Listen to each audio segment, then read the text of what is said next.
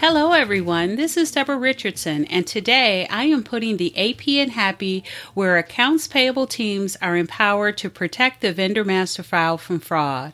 This podcast will give a voice to accounts payable team members by talking about the growing reality of cyber attacks in their world and which vendor setup and vendor management techniques they can apply to protect the vendor master file from fraud.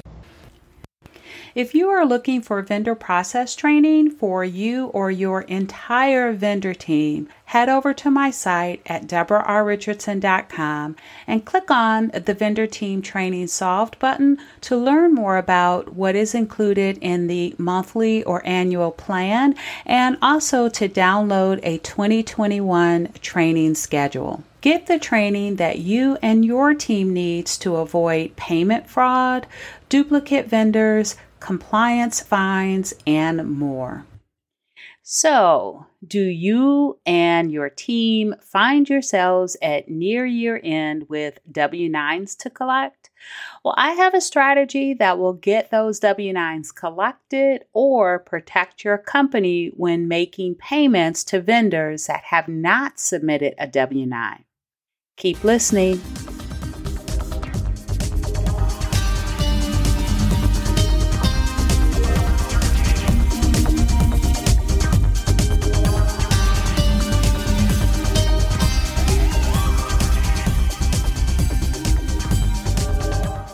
So, welcome to episode 162 How to Collect Missing Vendor W 9s Before Year End or any time of the year. Now, the best practice, of course, is to collect the W 9 at the time of vendor setup. You can also collect it again whenever the vendor needs to make a change on their account, especially if they're making changes to the legal name, the tax ID, or the uh, uh, address that is on the W 9. It's great or best practice to collect a new one. But again, best practice is collect the W 9 um, at the time of vendor setup, confirm that the legal name and tax ID matches IRS records, and then create the vendor in your vendor master file. Now, this process ensures that the vendor is real and not fraudulent and alleviates the year end rush to collect W 9s, or really any time that you notice that there are W 9s that are not on file for the vendor, or when you've done a bulk upload and there are some vendors that uh, did not pass or their legal name and tax ID did not match IRS records. Now, collection and validation of W 9s um, also reduces that whole, you know, uh, the notices, the CP 2100, CP 2100A notice that you get from the IRS, which triggers the B notice um, processes. Again, that are a direct result of filing inaccurate legal name and tax ID combinations during 1099 distribution and filing season. And at the time of this podcast, we are right around the corner from that.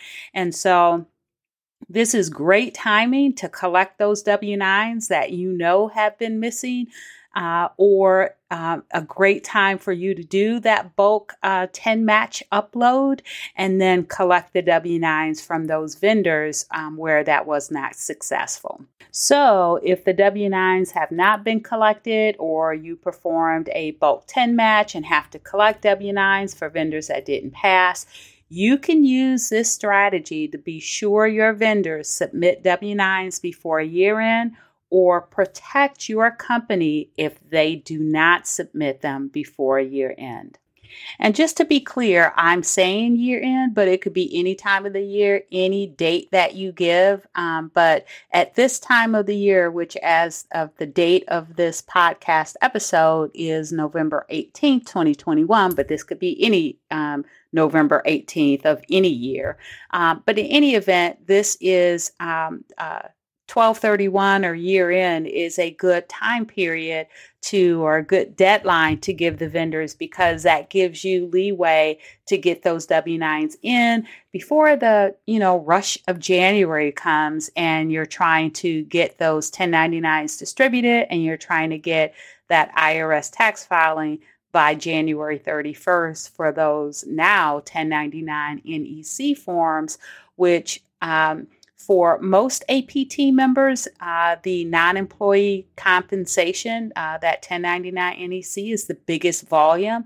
And so that's probably the biggest group that, you know, either doesn't um, have a valid 1099 or a valid W 9 on file, doesn't know how to fill them out.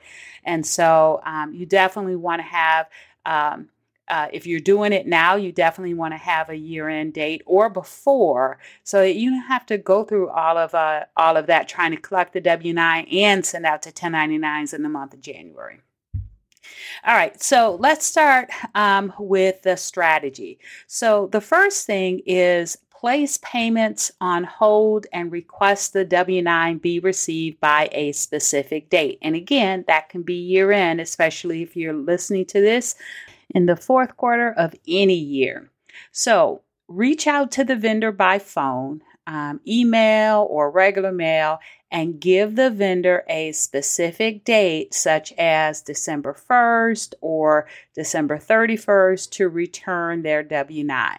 Now, that date can be based on the date their next invoices are due um, to be paid and be clear and let the vendor know that if the W 9 is not received by a specific date, whatever date you give them, any payments will be subject to the IRS backup withholding at a rate of 24% for all reportable payments. Now, this is for, I'm talking W 9.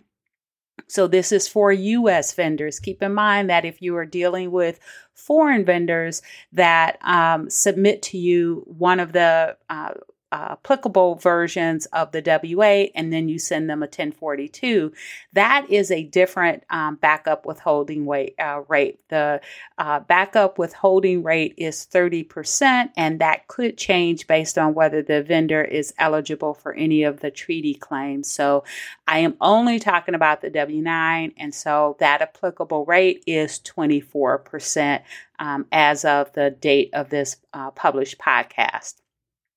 All right, so set a uh, set reach out to the vendor, set a deadline due date for them to submit the W nine, and let them know if they don't get it into you by that deadline date, then all of their go forward payments have a backup withholding percentage of twenty four percent and then place a hold on the vendor record and uh, in your accounting system or ERP to ensure that no payments will be made. Now, you do want to make sure if you're not uh, uh, 100% sure what will stop the payments. I know depending on the accounting system or ERP, it could be different, um, but it could be as simple as uh, selecting or checking a button to say that the vendor is on payment hold. Maybe in systems like SAP, you need to look at some um, blocks um, at the company code level or the purchase uh, purchase org level. Just make sure you know what is required in your system to prevent payments from going out. And you're doing that because you are giving um, the vendor uh, uh, time to send in their W 9, but at the same time, you're not going to be making payments to vendors that could be subject to backup withholding because they do not have a W nine on file, and that legal name and tax ID could be uh, could be erroneous. So go ahead and do that. Um, I will say, and you are probably already thinking it, that um, if you receive any pushback from the vendor or from your leadership from with or for withholding payments, then you need to move on to the next step like immediately. So, this next step is if you do not receive the uh, W 9 by the specified date, you can send payment but backup withhold 24% and send that 24% to the IRS. So if the W 9 was not received by the specified date, it is time to backup withhold. Some accounting systems, unfortunately, do not have the ability to backup withhold systematically. So if that's your system, um, then your process will need to be um, manual. And I will tell you even at a large company, you know, we had um, some ERPs that had that functionality within the system. I know SAP was one of them. We were able to put in um, the percentage to be withheld and it would automatically do that for us. Um, but in another system, um, it was PeopleSoft. And I don't know if it, if I, I, thought we had it, but I don't think it functioned correctly. So we used a manual process to do that.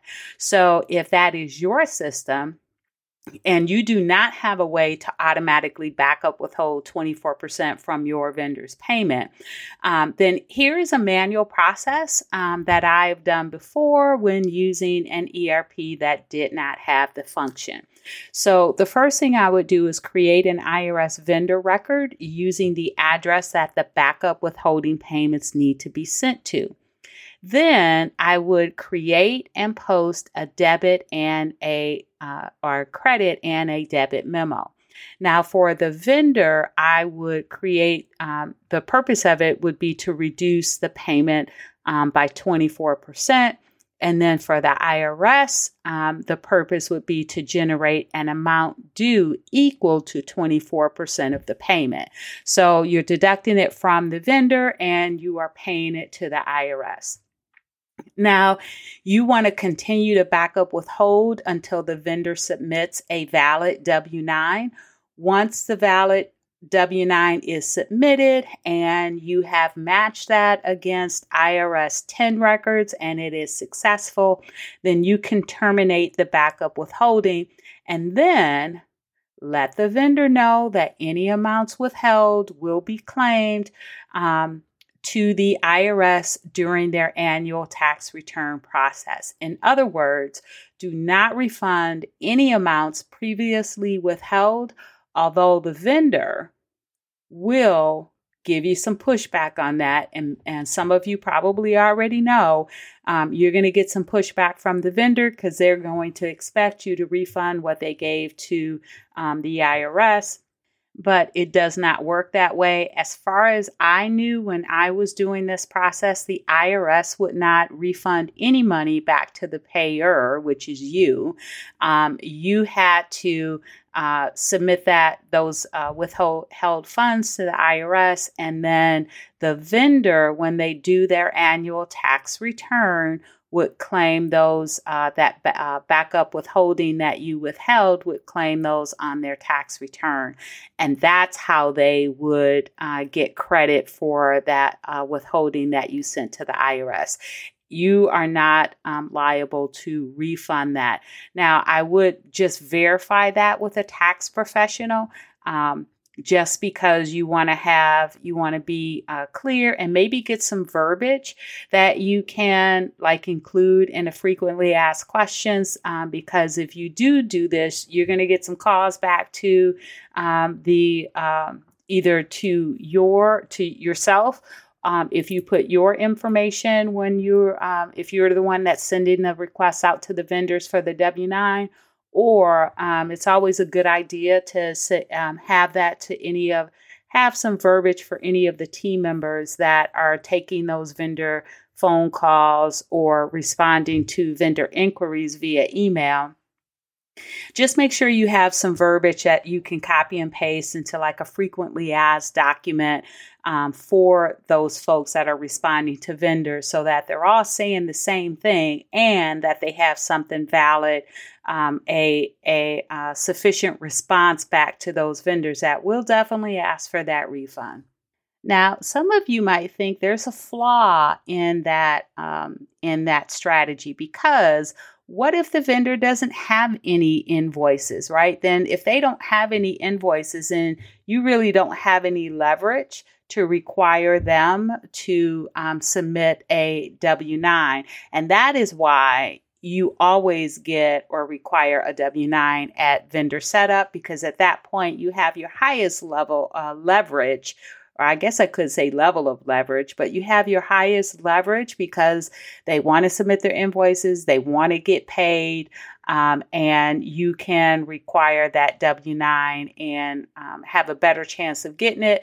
Then after you pay them and let's say you're never going to get um, or your company may not do business with them in the future and so you're never going to get that w9 and what i would do with those is i would inactivate the vendor record now, you do want to check to make sure there's not an open PO. And if there is an open PO, then maybe you will have some leverage because an open PO could mean that your company expects to do business with your uh, that vendor in the future, meaning they expect to get some payments in the future. So maybe placing that vendor on hold and sending them a notification and a deadline date to get that W 9 in, maybe that strategy will work. So I hope that strategy was helpful for you. And before I sign off today, I do want to say that next week I publish every Thursday, and next week, Thursday, is Thanksgiving. So it is November 25th, and I am going to take a bye week and I am going to eat some turkey and eat some sweet potato pie and get into all kinds of trouble. So, with that, there will not be a podcast episode next week. And I want to say, I hope you all enjoy your time with friends and family. All right. So, thanks everyone. I hope you enjoyed the 162nd episode of the Putting the AP in Happy podcast, where accounts payable teams are empowered to protect the vendor master file from fraud. Don't forget to check the show notes for the links mentioned in the podcast. And if you enjoyed this episode, consider subscribing and writing a review of my podcast on the platform that you use to listen. Stay happy.